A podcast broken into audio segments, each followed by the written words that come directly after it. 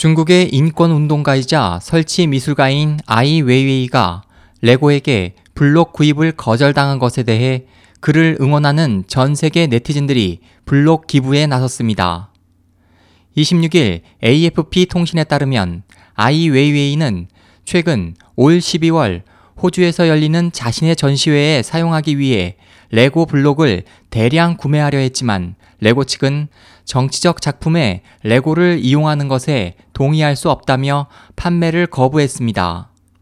보도는 아이 웨이웨이가 지난 24일 동영상 SNS 인스타그램에 변기 안에 레고 블록이 들어있는 사진을 올리고 예술가에게 판매를 거부하는 것은 검열이자 차별 행위라고 레고 측에 항의했다며 지난 2년간 중국 매출이 50% 이상 늘어난 레고가 당국의 눈밖에 나지 않으려 하기 때문이라고 주장했다고 전했습니다.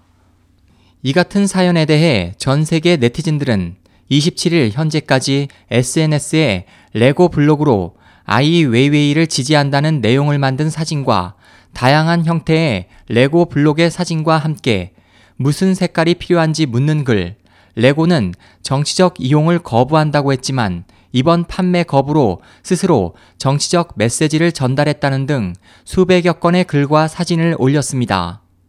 현재 상하이와 런던에서 활동 중인 아이 웨이웨이는 2014년 시사잡지 타임스가 주관하는 세계에서 가장 영향력 있는 인물 100인에 선정되기도 했습니다.